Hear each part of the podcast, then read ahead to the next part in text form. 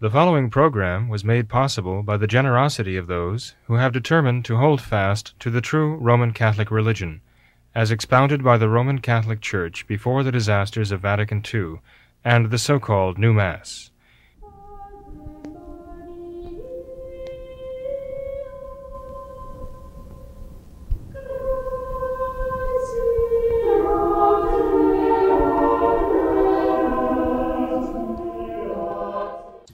Hello and welcome to What Catholics Believe. I'm your host, Thomas Nagley, and with me tonight is Father William Jenkins from the Society of St. Pius V, pastor of Immaculate Conception Church in Norwood, Ohio. Hello, Father. Hello, Tim. How are you doing? Good, Father. We've got uh, a whole slate of emails for tonight, so let's jump right in. And we have a couple uh, in regards to the new Mass. The first question here says, I am working through the issues involving the new Mass. I'm wondering why the architects of the new Mass chose to have the priest face the people, which seems, uh, when it seems they could have chosen most anything for the priest to face a rock, a tree, the sun, an animal, for instance, or some sort of idol created from wood. If the priest does not face God in his prayers, then what does it really matter where he faces? Why would they prefer the people over any created thing? Well, because the Novus Ordo is a step in the direction of a one world religion which deifies the humanity. And so, and, and the priest um, is not really a priest in the Catholic sense uh, in the Novus Ordo, he's a minister. And he actually represents the people, like a Protestant minister. Yeah? So, uh, of course, do away with the altar because an altar is, a, uh, is where you offer sacrifice, uh, put in its place a table uh, where you have a meal, a communal meal. And he's sitting across, he's standing across the table from, from the people at the meal, from the family at the meal, from the guests at the meal, and they're all going to share a meal together. You know? And so his prayers are really addre- addressed to them. Um, the idea of the tabernacle where our Lord Himself is present and the with uh, the crucifix above it and uh, the priest facing that and and required to look at the crucifix from time to time, you know, at the beginning, certain prayers and so on. Uh, that is all gone now. I mean, even the relics are gone. Again, you don't have an altar, you have a table there. The relics of the martyrs required for all those centuries, you know, wherever Mass would be altered, offered. Uh, now, uh, they've done away with that. So uh, it really is a, a communal meal. they, they call it that in number seven of the general instruction on the Roman Missal that came out with the new Mass. It uh, says this the Lord's Supper, parentheses, or Mass, close parentheses, is the gathering together of the people of God under the presidency of the priest to, uh, uh, let's see, to celebrate the memorial of the Lord. That's what they say, to celebrate the memorial of the Lord. And then they even continue there after a period. They say, therefore, it is particularly true of a celebration of a local community. Uh, what our Lord says, where I, where two or three are gathered together in my name, there I am in the midst of them. Okay? So it, it refers to merely a spiritual presence of Christ. And um, our Lord being in the midst of the people. And that is where you have to look for him.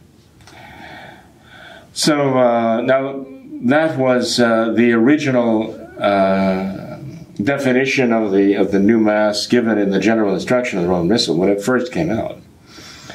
It was subsequently changed to reflect a more traditional understanding of the mass as the uh, the embodied sacrifice of Calvary. And some people would say, "Well, look, they, now they got it right. They they redefined it." But you say, wait a minute now. They might have slapped another definition on it that is more traditional, but it remains what it was. And that it was what it was originally designed to be. The Lord's Supper, um, in which the priest presides over, uh, the people, a, a, celebration of the memorial of the Lord. You know, you know have, a, have a memorial service. You just get to get to remember that Jesus died for us long, long ago, far, far away. Does the new Mass do that? Yes, the new Mass does, in fact, remember that, that event. Uh, it does talk about the Last Supper. It talks about our Lord taking the bread, talks about our Lord taking the wine, talks about him saying words. But those words are no longer the words of consecration in the new Mass. They're called the narrative of institution. Narrative is a story. They're telling a story at the new Mass. You know?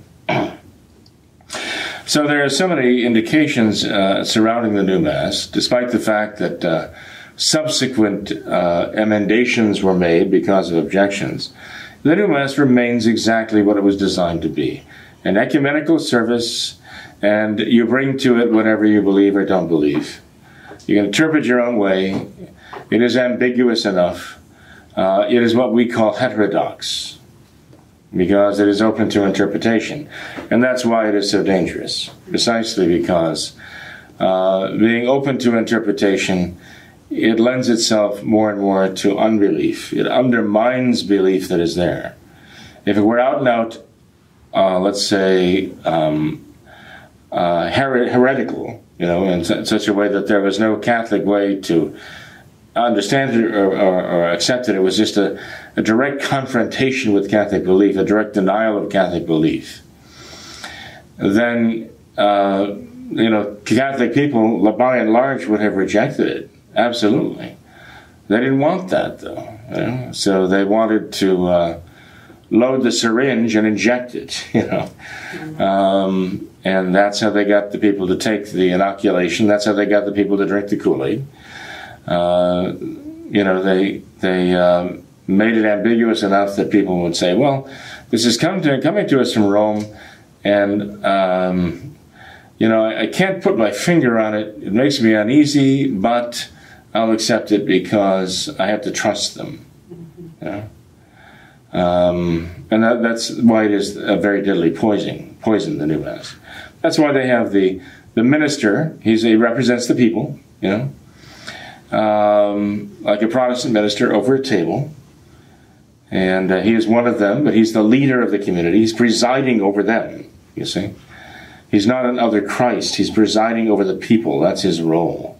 That's why he faces them as a president of an assembly. Mm-hmm. And uh, I think that's a good point about Protestantism, Father, because it, it seems that, that this is all about uh, the, the Protestant idea now, where mm-hmm. it's all about the people, it's all about the mm-hmm. minister. And I think if you go to any uh, type of Protestant service or anything. It's all about the preacher and his message, where mm-hmm. actually there, there's no sacrifice being offered. And actually, in the traditional Catholic idea, the the priest's sermon is actually the least important part of, of the whole service because that's mm-hmm. not actually part of, of the sacrifice of the mass being right, offered. The, the, mass would still be the same without it. Exactly. You know, the and priest's it, word. It's, it's Christ's uh, word and Christ's presence that matters. It, it reminds me, Father. I believe I, have heard this story from you, where I, I think it was an archbishop, perhaps here in, in Cincinnati, who. Mm-hmm. Uh, who almost com- complained, I, I think, of, of, having too many priests and not knowing what to do with all of the priests he had. Right. And I, I believe you, you made the, the former point Archbishop of, of, Cincinnati. Yeah, I believe you made the point though of what what about all the masses that these priests were offering? Did they have did they have no value? And to him, they didn't because they have lost all concept of the sacrifice of the mass. It, it's all just about the people, and if there's no mm-hmm. people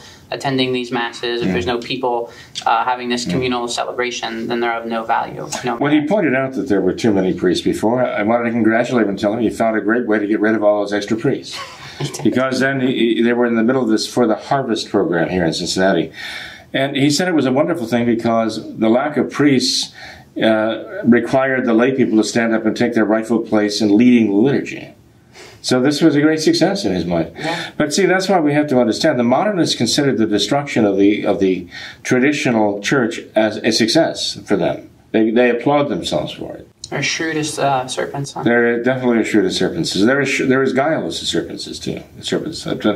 You know, when they have the the Novus Ordo minister there standing there with his big floppy vestments, maybe rainbow color or with Snoopy or butterflies or whatever, and he's standing there uh, he picks up the, the, the, huge taco host, you know, and uh, notice, he says the words, um, amended words. They, they corrected the words of Christ, you know, in the uh, in the words of the narrative of institution. And uh, he says the words over the taco, and then he he holds it up. First thing he does is elevate it. So everybody and the whole uh, the whole place uh, can look at it in silence for a moment. Then he puts it down, back on the table again, and then he genuflects. He does the same thing with the cup. and um, what what is the difference between that and the, and the traditional mass? By the way, Did you catch a, a difference there? Doesn't genuflect beforehand? Uh, right. In the traditional mass, exactly. The the priest pronounces the words of Christ in the person of Christ, and the first thing he does is genuflect in adoration, because it is the body of Christ. He consecrates the blood, the wine and the chalice, the blood of Christ, and immediately he genuflects in adoration before elevating it. Uh, why the change? You know, was it was it an oversight? Uh, was it something that said, "Oops, we left that out"? How could we have overlooked that? It was not an oversight. They knew exactly what they were doing. In the in the Novus Ordo, the minister elevates the host because it's the assembly that makes the body of Christ for them the body of Christ. It becomes for them the body of Christ, even as it says in their new so-called offertory prayers. It will become for us you know, our spiritual bread. It will become for us our spiritual drink, whatever that is. So the whole assembly basically ratifies what the priest says. And, uh, and that's why he will not, quote unquote, adore uh, the, the host or what's in the chalice until after the entire assembly has basically consented to what he has said on their behalf. Mm-hmm. That it is the body and blood of Jesus Christ. Father, let, us talk more about this uh, validity of the Novus Ordo Eucharist because we have a question here uh, in regards to that, uh, which says about a year ago, Bishop Williamson was doing some Q and A, and the question of the validity of the Novus Ordo Eucharist was brought before him. He replied by saying that he is absolutely not advocating for people to attend the Novus Ordo. However, he said that going by evidence alone, there is possibility that their Eucharist is valid because of recent Novus Ordo Eucharistic miracles where discarded hosts placed in the tabernacles observably turned to blood and flesh after a few days. He openly admitted that by saying this he would agitate some traditionalists, but nevertheless he insisted that the observable as well as the scientific evidence is in favor of the possibility of the Novus Ordo's validity, which he himself cannot explain. Okay, well, that's uh, lamentable uh, that he can't explain that. Uh, when I was uh, still a seminarian out in California, um, I actually had a, uh, a gentleman who was about my age at the time. He was probably, uh, you know, late teens, you know, early 20s. Uh, he told me about something that had happened in a nearby Novus Ordo church. Okay, this, I'm talking back to the 19, like about 1970. Right?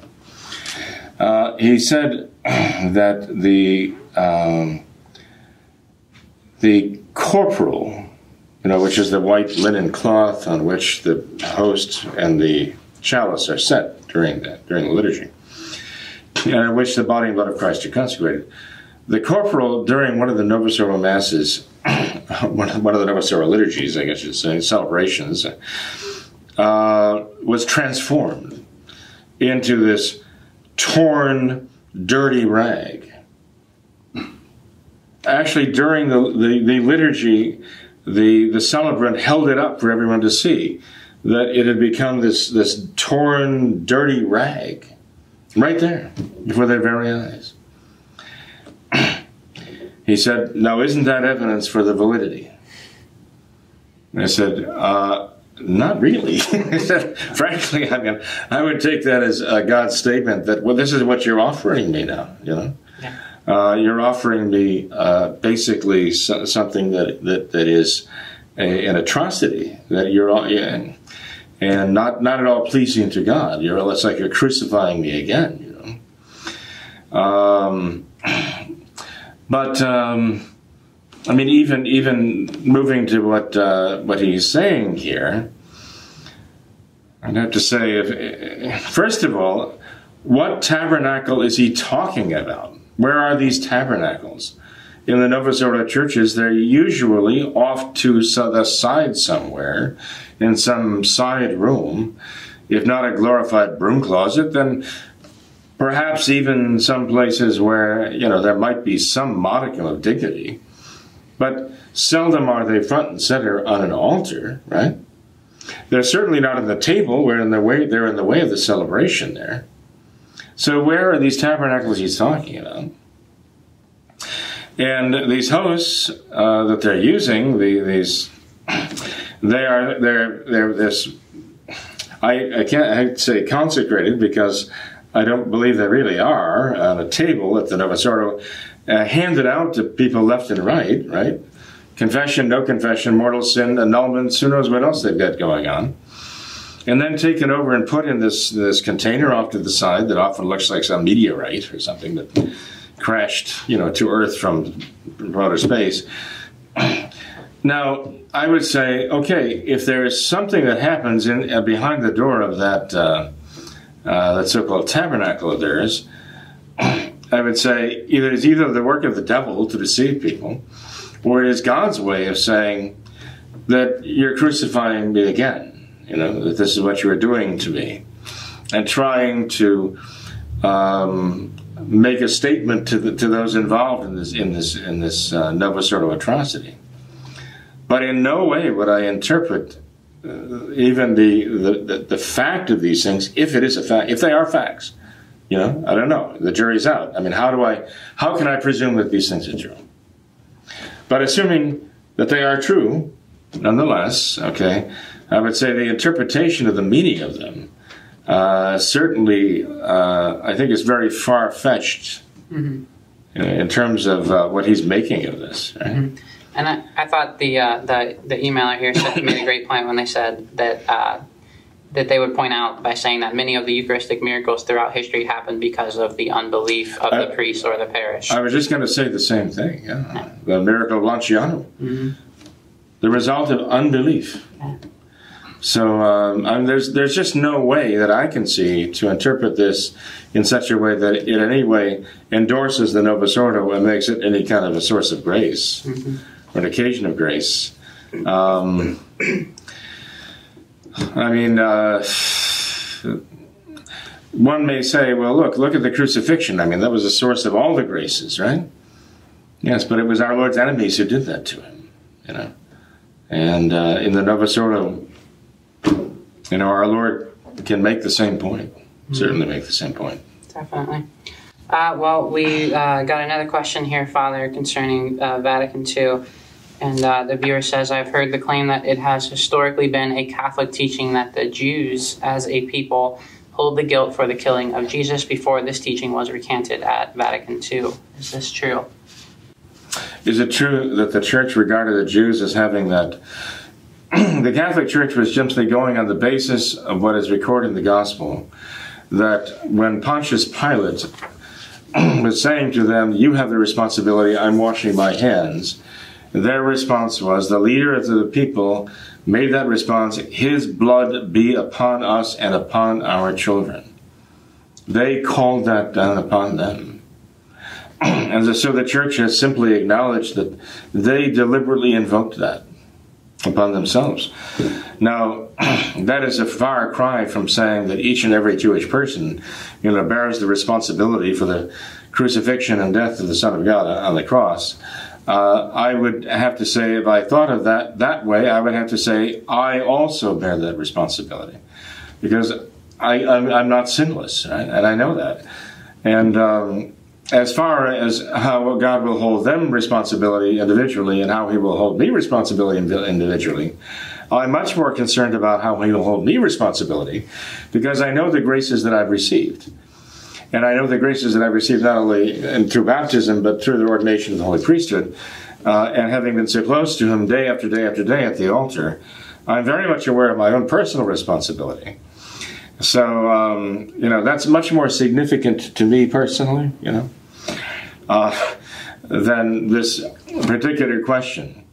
But uh, I would say this also that the church also knows that the apostles were all Jewish the Blessed Mother herself, right? Of uh, offspring of Abraham, and same, same with St. Joseph, right? Tribe of David. And um, the earliest markers of the faith, right? Um, and uh, not only that, but in the end times, it is from the tribes of the offspring of, uh, of Abraham, right? The, the 12 tribes of Israel, that God will take uh, the champions who are going to lead the resistance to the Antichrist and uphold the faith. And they will be marked with the sign of, of Christ. They'll be marked with the, the sign of God on their foreheads, right?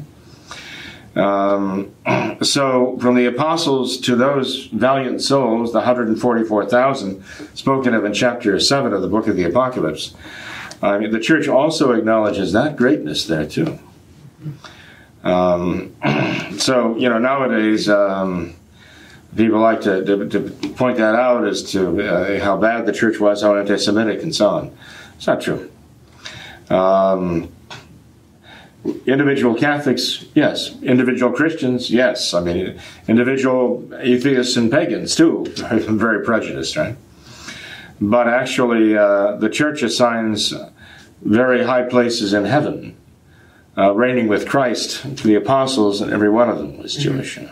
Were any of the church's traditional teachings regarding the, this matter changed at, uh, during Vatican II? Uh, during and after Vatican II, they had Nostra Aetate, uh, which, curiously enough, was uh, primarily the work of a, of a homosexual. Now they can say prejudice there too, but it was primarily the work of a homosexual. But he didn't want his homosexuality to be known then. He came out later and he professed that, but said that he hid it during Vatican II because he didn't want that to get in the way of the declaration. You know, but he was obviously uh, had an agenda to push to push the church in, in a certain direction, and, and he succeeded in doing so. Um, but in any case, uh, Nostra Aetate was again um, put on the table to um, undermine the whole idea of a true faith in the one true Son of, of the one true God, and the one true sacrifice of Calvary for the for the salvation of mankind. Uh, Nostra Aetate is uh, something was meant to deal a death blow to that to that whole concept, and it, it is an atrocity. Okay. Uh, let's move on then, Father. We have our next question concerning the communion of the saints here. Um, this viewer says that I have read some things by ostensible traditional Catholics that seem to add confusion to this doctrine. One recently stated that Jesus mediates the covenant, but our other petitions are to be mediated by the saints. That did not sound right to me. But it seems that we can become so involved in invoking the prayers of the saints in heaven that we neglect praying straight to Jesus. Please explain how there is no real contradiction here. Okay, I'm sorry. This author, this writer said that he heard this from from who now? An ostensible traditional Catholic. An ostensible traditional Catholic. Okay. I'd rather be rather ostensible, the ostensible traditional Catholics. Um, so that the the petitions for what mediated by Christ, uh, and all others by the saints. Jesus mediates the covenant, but our other petitions are covenant. to be mediated by the saints. I've never heard anything expressed this way in the Catholic faith. I'm not sure where this individual got this. Um, if he was trying to, if he said he was referring to something he'd read somewhere, or I, I don't know. But there is one mediator between between God and man, and that is Jesus Christ. We know that, that that's a fact. Everything has to go through him. Absolutely everything. Even our, our prayers to the Blessed Lady, they have to go through our Lord. If they got, they have to go through the cross. They have to go through Calvary. You know? So one cannot say to the exclusion of our Lord, the saints are going to mediate all these other things. Okay, but Christ is the mediator of the covenant. Um, I mean, I, I, think if you if you I think you could say that that was actually heretical, frankly. Um, I don't know if word for word it has ever been condemned, you know, but nonetheless, I, I think it certainly implies uh, um, uh, something heretical. You know? So um, no, no. Whatever mediatorship there is, whatever mediator's role there is on the part of any of the saints in heaven or any of the priests on earth it is derived from Christ himself, who is the high priest and the sacrifice. And there can be nothing mediated that does not go right, you know, to our Lord and through him to the Father. No one can come to me except the Father draw him, right? And no one can come to the Father except through me. And that's what our Lord said. Mm-hmm. So, um, you know, I don't, I don't see how that leaves any any room to interpret things that, that way. Yeah. And you know, Father, that's, that's a common charge against Catholics that we worship Mary or, or, or worship the saints or, or, or, whatever. But I think it's always great to point out that uh, that what the traditional Catholic Church actually teaches is that if a person worships Mary or any of the saints, mm-hmm. even for a single instant, and they don't repent of that, just that single instant of, of worshiping, paying to Mary or the saints the homage that is due to God for one single instant, and not repenting of that is enough to condemn them to hell for all of eternity. Well, if it's, it's that's idolatry. I mean, exactly. if, if, it's formal, if it's not just the result of some gross ignorance, yeah, you know. But even then, I mean, it's it's pretty egregious. Yeah. You know? Um, I mean, St. Thomas Aquinas even raises the question of the validity of baptism. And he says if the priest were to say, I baptize thee in the name of the Father, and of the Son, and of the Holy Ghost, and the Blessed Virgin Mary, he says if, if the priest's intent were, we're not a good priest, you know, because, because the church says that someone else can baptize, a layperson can baptize. Even a non-Catholic can validly baptize, you know. Of course, they're not supposed to do so, except in a real emergency and someone is dying. Otherwise, without the, the, sacrament, the, the sacrament of baptism, that if the person has the notion that there's a blessed quadrinity, four persons in God, the Father, Son, Holy Ghost, and the Blessed Mother, Mary, as though she's one of the divine persons, that would be heretical to the point of invalidating the baptism this that, that very misbelief, as it were. If if someone added Our Lady's name uh, in a misguided attempt to honor her and just say, well, you know, she's great and in the eyes of God and she's in heaven and she she also, you know, loves this child and uh, has a certain spiritual motherhood for the child that Christ gave to her on the cross. Maybe he's making all these ideas that that's why he's going to just kind of toss Our Lady's name in there. It would be gravely sinful for him to do so on the face of it. It wouldn't necessarily invalidate the baptism, though. But if there were an idea that is totally contrary to truth, that Mary is a divine person, then that would invalidate the baptism. Okay. And St. Thomas Aquinas wrote this in the middle of the 1200s. So, so I mean, a, the Catholic Church has always been very clear in her pronouncements that Mary herself, even receiving the the gift, uh, the the the, the uh, as a vocation from our Lord to be the mother the Son of God, and all of the other privileges that were given to her, received them as privileges, not as rights. they were gifts that God gave to her, and she cooperated with them fully, and that's why we honor her. Um, so she, she certainly couldn't have earned them from her immaculate conception all the way to her assumption. Um, no one could earn such things. They're the free gifts of Almighty God. And did Our Lady, in, in any sense, show herself worthy of them? Only insofar as she cooperated with them. Absolutely. Um, with uh, in her entire mind and her entire will, right? Her, she completely was the handmaid of the Lord. You know. Yeah. So yes, she did fully, completely. That's why she was full of grace, because there was nothing in her that resisted grace. Completely filled her, everything in her. All right. Next question, then, Father. This should be an interesting discussion here. Uh, this viewer says almost immediately after the Red Revolution in Russia, atheism, abortion, divorce, and homosexuality were instituted by government to eradicate the moral foundation of the people. In light of these instituted errors in our country, is our precious land substantially communist? Well, Our Lady said at Fatima that the consequences of failure to do what she asked, that is, spread devotion to her Immaculate Heart, right? And to stop sinning and offending God, of course, praying the Rosary and consecrating Russia to her Immaculate Heart. Failure to do those things would result in Russia spreading her errors throughout the world. there was a failure to do these things. We have to accept the fact that what we're witnessing is Russia spreading her errors throughout the world. And so I would have to say, uh, yes, that's exactly what we're witnessing. We're witnessing our country becoming communist, Marxist. Okay, I mean, when you say communism, Tom, you know, you guys have to realize communism is actually like the embodiment of the system. It's the practical result of the system. But you know, communism is a, is a, is a, is a myth. Uh, communism is, is presented as the ultimate outcome of following Marx's philosophy so called, and the practical, the practical uh, steps, you know, that, that follow from it. The idea, you know, when we talk about communism, what we're really talking about is the, the mirage that, Mar- that Marx had that in the end there would be no more private property, and therefore there would be no more conflict among men. It would become the workers' paradise on earth. They would need no more government. And therefore, we'd all live in this great commune. Right? This is communism. This is the dream that it has. It is utopia, you know.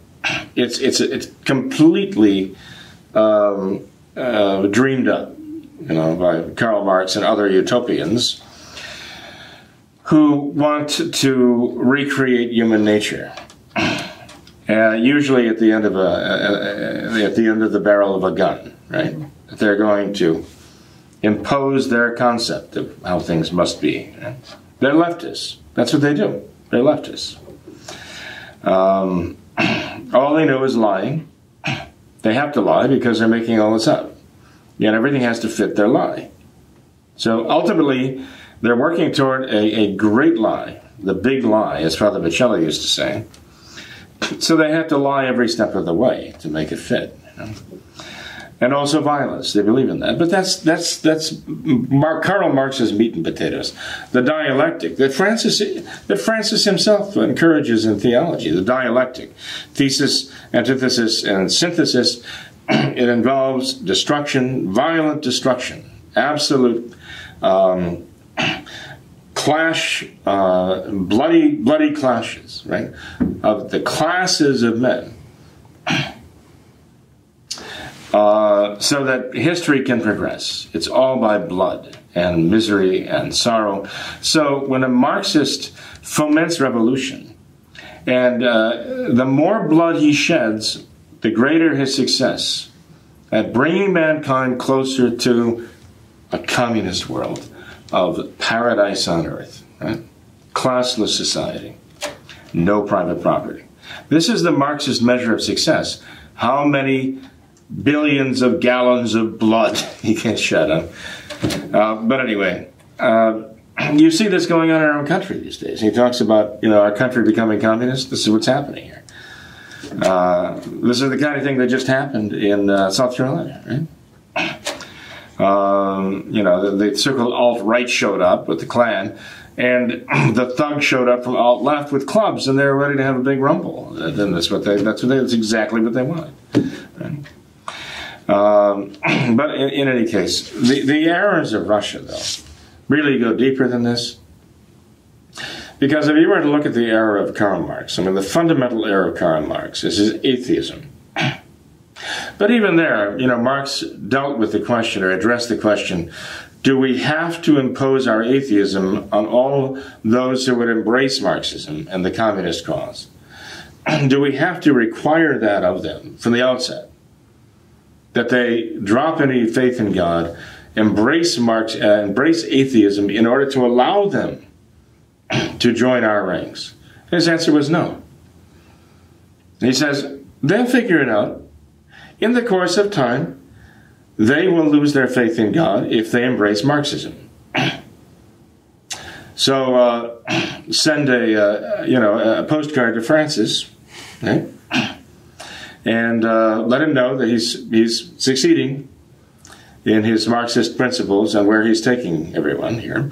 But regardless. Um, that is the great error of Marxism, atheism. But remember, atheism means that well, who's left? And that's us. We're left to be God, right? And so, what he wants to take is human nature and he wants to alter it. Um, remember that everything, everything in his philosophy is about the economy. Is America Marxist? When you have a Bill Clinton, who, in the height of the campaign, simply remarks, and becomes famous for it. It's the economy, stupid. It's the economy, stupid, he says, okay? You're stupid if you don't realize it's all about the economy. That's all that matters. He's addressing his fellow Marxists, because that's exactly what Marx said. Man is an economic animal, period. No God, no soul, nothing. As St. Paul says, his God is his stomach, right? And uh, his glory is his shame. Perfect expression of what Marxist, a Marxist man is. So when Our Lady says the Russia will spread her errors throughout the world, having denied God, that's what man is left. That's what's left of mankind. Economic animals, the herd, the masses of humanity. Right? That's all. And they are meant to be treated nothing but nothing but cattle, like, like livestock. You know. And yeah, we're there. We're there too. That's what they're doing. That's what they're doing in the schools.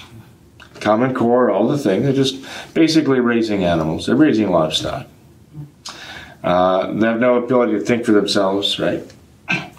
Um, there are accounts from Russia what became of the Russian peasantry after the Bolshevik Revolution. And the, the stories there are horrific. And basically, that's what you see reduced to the level of the most, uh, just the most base animal activity. But remember, uh, you may even forget, you may even get human beings to, to forget or deny that they have souls, but they still have souls. And so they may be degraded to the level of an animal, but they won't stay there long because they become demons. They will. They must eventually become demons mm-hmm. and do things to themselves and to others that no animal would do to itself or to other animals. Even. Yeah. Yeah, yeah we're, we're, we're there. We're well on our way there, I certainly. Yeah. In regards to that, that point about about uh, animals, Father, I've heard it said before that. Uh, the, the, the evil of, of mankind is actually proof of, of the fact that they have a soul because uh, one way I've heard it put before is that there are lions that want to kill zebras, but you'll never meet a lion that wants to kill every zebra on the face of the earth. But you do encounter that, that level. just for the sheer fun of it. Yeah, you do encounter that level of, of depravity and, and, and fallen man. Uh, I've, I've heard it said, too, the Father, that, uh, that communism is the outcome and socialism is the road to get there. That's exactly right. And I think that you can you can see that clear as day in our country, like with the, the protests that you have, with the dialectic that's, that's being encouraged. An interesting point about the, uh, the, the riots you were talking about, I, I think there there were several articles um, online and, and, different things going around talking about where where were the police during this time, how the police stood by, they had orders to, to stand by and just let all this happen, almost as if this this is being, it was all set up. is being encouraged. This this all of these these riots, this dialectic, this this class warfare. This is exactly what they want because it's right in line with Marxist uh, ide- ideology. Um, but and what is necessary then? More police presence, more control, yeah. right? More government yeah. to rescue us from all of this. Mm-hmm. Abs- absolutely, it's the same. We saw the same thing in the French Revolution. Yeah. The devil learns. You look back into the last several hundred years of revolution, you see that he's learned quite a bit. He he knows how to manipulate. Mm-hmm. You know. And uh, you know, you go back to the uh, French Revolution Committee of Public Safety, right, to keep the people safe Go to our college campuses, right? The snowflakes. Safe space. Oh, they've got to be kept safe. Even from the thought of Trump, you know, they feel threatened by this. And uh, these are precisely the type of people who uh, the, the, Marxists want. This is the kind. The, they want the Marxists want to breed these people. Why? Because they can control them. Mm-hmm. Father, you, you, mentioned earlier about the, the school systems, the public school systems, how they're they're, they're dealing with that. And uh, as myself uh, being in some manner involved in the uh, our public school system here in Cincinnati, have kind of having an outside uh, view on that. I, have seen uh, many of their initiatives there, and they have this this big program that they're pushing now about focusing on the whole child rather than, than not just the education. Mm-hmm. And now in our schools, we're going to set up community health centers. We're going to set up all these networks where kids can stay after school, where their focus is on the whole child. No, it and does take a village, you know. It takes a village. Yeah, as as Hillary famously said. Their, their favorite mantra. Uh, yeah, yeah. Without parents. But that's what the communists did. You know, Father John Becca said that's the first thing the communists under Mao Zedong yeah. did was they took the children away from their mother and father yeah. and raised them communally. Uh, so they could be raised as good communists. Because the Communist Party knows uh, they will not share allegiance. A child cannot love his mother, love his father. He's got to love the party. He's got to love Chairman Mao. He's got to love uh, chair, uh, Secretary of the party Stalin. He's got to. That's where his allegiance has to be. And it not only is it is it primarily that way, it's exclusively. He has to have this exclusive allegiance to the party and the leader of the party, who embodies, you know, the so-called the, the, the god of communism, small g. Um, this, this is what uh, all of this is about. This is a setup for the coming of the Antichrist, you know, who will demand the absolute allegiance of every man, woman, and child on the face of the earth, you know, because that's what Satan does. Yeah. So, yeah, you're right. This is a step in that direction to uh, uh, try to get there, and I think th- I think they're speeding there very quickly right now, actually. Mm-hmm. And Francis is helping them. Definitely. Yeah, he's working with them hand in glove. Yeah, I always thought it was fascinating, by though, after reading reading Marx's work and his manifesto and all that, just how how frankly how stupid it is. Uh, there, there's no there's no molecule of, of, sense behind anything he says. Every prediction that he ever made turned out to be completely and utterly wrong. Mm-hmm. Um, he just and the whole thing is just based on all of his his ideas. Everything is just based on envy and, and greed, and uh, it's it's just the, the most sad thing, and it's it's, it's fascinating. Hatred. It's, it's, amazing how, how so many people can fall for that, and so many people um, can can just go go right along with that. But I think that it's just like you said, it, it's utopia where you have this socialism that's leading to that's supposedly leading to communism, but you're, you're never going to get to communism. This socialism is just oh, no, it's, it's, going to sure. degrade because the idea. Correct me if I'm wrong, but the idea is for government to kind of uh, usurp, absorb everything, mm. and then once they have control of everything, then they can distribute it equally, and then just with their way themselves so that we have this perfect uh, community. That's never going to happen in real life, though, because once when government gets when government appropriates everything to itself, it's never going to get rid of it. Mm-hmm. It's never going to disperse it among everyone. So all we're going to have, we're going to be left with is. Well, Marxist was, Marxism is supposed to bring us the scientific understanding of history. But if you look back in history, governments do not accumulate power and wealth for the sake of just distributing it and giving it away and, and walking away and disappearing you know it doesn't you know people have to be out of their minds to believe this. Mm-hmm. but remember one of the sins against the holy ghost for which there is no forgiveness possible is the um, the resistance to known truth. Now, people know what the truth is and they will not accept it that's just so adamantly opposed to it. It's an act of the will. They simply will not accept it. It reminds you of Satan himself. I mean, Satan knew the consequences of what he was going to do, and he did it anyway, right? He simply would not accept. Even to this day, he doesn't accept it, you know. It's not a lot of good it does him, but he just refuses to accept it. The result is he, he, he's, the, he's the biggest powder in all creation. he feels sorry for himself. He got a raw deal, but he knew exactly what he was doing when he did it. And uh, that resistance to known truth, that absolute refusal to admit the truth. because I don't like the truth, you know. I'm not God. I will not accept that. you know, unfortunately, he has a lot of friends here on earth and probably in hell right now. Mao, Stalin, Hitler, and the rest of them, right? Because they all wanted to play God you know, and pretend that they were God. And now you got Saul Alinsky here, who was a formative, a major formative influence in Hillary and Obama and those people, and who dedicated his rules for radicals to Lucifer. Uh, who was the first revolutionary who gained his own kingdom. And that's hell. And that's what they want to do here. They want to extend Satan's kingdom right here and make this hell on earth. And I would say they're they're doing a pretty good job of it. Definitely. But that resistance to known truth is what communism, Marxism, it's all about.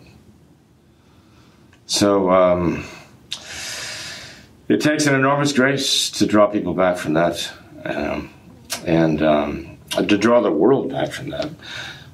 But Our Lady said that that grace was there for us. Uh, that our, our Lord had committed that into her hands, you know, and that even the conversion of Russia could have been accomplished if the Holy Father had con- had um, consecrated Russia to her Immaculate Heart with in unison with all the bishops of the world in 1929. Did they not believe that she had the power to do so? Did they think that it's just too far fetched to believe she could do so? What a tragic mistake to underestimate her. To underestimate her. Right? How different the world would be now if they just had the courage to go forward. Well, here in 2017, Father, what's the antidote to Marxism? Go down and watch the eclipse. Okay. Okay, and so that's going to be, you know, that's that's that's the one thing that really matters. We got to get down there into into Kentucky or wherever in Tennessee and see the eclipse. Right, that's that's our main event. You know, how many people realize that this? The, don't they see some kind of parallel? Some do. I mean, the, the evangelical Protestants are all about this right now you know, the eclipse and the future eclipses that are going to occur. Even the, well, I think that another eclipse is going to come just seven years from now. Also kind of crisscrossing the United States from from one to another and crossing right over St. Louis, and they're, they're making all kinds of. Evangelical Protestants have a lot of information on this, information, misinformation. You know, they, they it's hard to uh, put a lot of stock in everything they say because, well, you, but anyway, uh, they claim to be relating it to events of the Old Testament and so on. but unfortunately, in the midst of all this, they they will not draw the connection between this and what Our Lady said and did at Fatima hundred years ago. You'd think that would be a very normal and thing for them to do, you know, to, to say, well, look, look at that, the miracle of the sun, witnessed by 70,000 people. I saw an article recently that said uh, 70,000 people are expected to travel along, travel to the line of the uh, the, the, the, path of the eclipse. You know, 70,000 people. I thought, well, wait, that's the number of people who are, who are mentioned as having witnessed the miracle of the sun, October 13th, 1917. You know, what a coincidence that is. Huh? Um, but I mean, there, there's a lot of talk also about planet Nibiru, this uh, like um, dwarf star, whatever. That that really resembles the sun as uh, what the sun became at Fatima uh, dwarf star in the sky, this pale plate, you know, and so on. Uh, some are, are, trying to draw this uh, into line with the, the Mayan calendar, which went so far and then stopped, as though you know that was uh, you know indicative that the Mayans knew that you know that was there's no sense you know having a next day on their calendar because there wasn't going to be any. Now you know, I, I, think people can go kind of hog wild over this, you know. And, uh, but uh, at the same time that people can go hog wild, I, I do not think it is an. Um, I, I, think it is a mistake not to see something here. Um, because God does give signs in the sun and the moon and the stars. Sacred Scripture says that, right? There will be signs in the sun and the moon and the stars, right? And um, these may well be signs, but I'm afraid they, they're mistaking the meaning of them. Even if they get it right, okay, that these are signs that God has placed there for the world at this juncture. Some might say, well, you know, this is just, you know, it was bound to happen this way. The movement, the way the sun moves, the way the the, the moon uh, orbits the earth, and all the rest then you know you play it forward, and eventually you know its path is already charted. You know, charted for the next hundred thousand years if you wanted to. Right? Let's say. So all of this you can't relate it to what's happening on Earth, and say, well, that's true if you don't believe in God. but if you believe in God and you realize that God can make these things coincide precisely to you know give us an indication of how things are really going, and as a, as a, a commentary on the moral state of humanity he realized that God can easily do that. And um, then he realized, well, uh, based upon what we do know, but what Our Lady said at Fatima, it would be a mistake not to see some connection there. Um, unfortunately, they're missing the whole point. Our Lady is the one who told us what the point of this is. The point of it is that sinful humanity is in for a terrible catastrophe a terrible punishment because of its sins. And uh, part of the that great chastisement is Russia spreading his her errors throughout the world.